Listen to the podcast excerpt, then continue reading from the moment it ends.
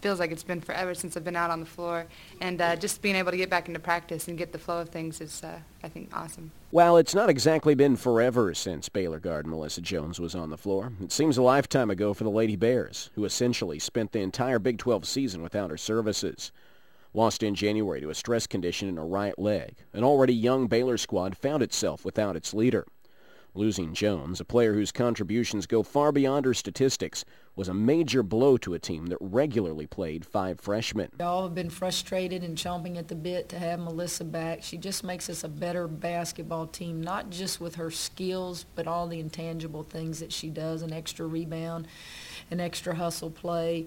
Uh, you can execute things better on the offensive end, where with freshmen you really can't call a lot of sets because they just freak out. They don't remember and uh, it, it's a comfort level out there for all of us. At practice this week, before flying west to the Bay Area, Melissa Jones moved quietly to one side, rhythmically draining jumper after jumper before the team came together. It was a welcome sight for Baylor fans, and that practice and the ones leading up to the game are very important to a player who has only played a few minutes since the calendar turned to 2010. You know, the chemistry with the team is, you know, I kind of had to build that up, playing with my teammates again or going over going over plays. I think it all, you know, goes hand in hand, and so. Um, I think it takes a lot of practice in, in order to get back to where it was. That chemistry is the biggest thing. The team will have to relearn to play with the part that made their engine work before her injury. On a veteran team, that might not be such an issue. But it is for a team that's as young as Baylor, says Coach Kim Mulkey, even one so accomplished already. We stayed in the top six in the Big 12 playing that many freshmen. We're still in the NCAA tournament with a four seed.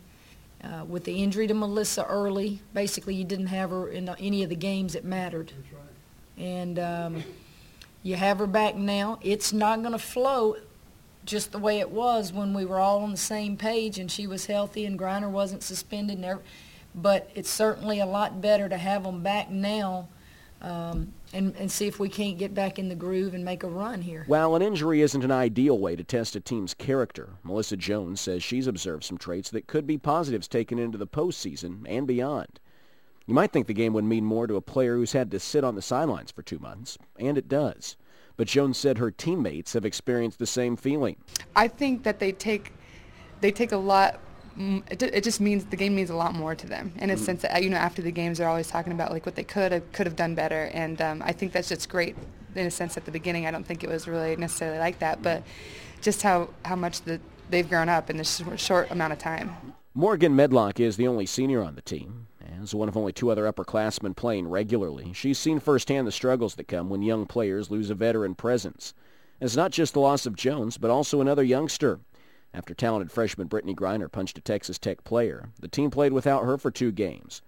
With everyone now back, Medlock believes it's part of the program's character to use the time spent short-handed to make them stronger. Anything that happens to, you know, this program, whether it be injuries or suspension or whatever, I always think that we use it in a positive way as um, motivation. Uh, I think just everything that's happened with us this season and now that we have everybody back and we're kind of clicking on in practice, and I think that would be the best thing. They'll have to use it as a positive to go far in the tournament.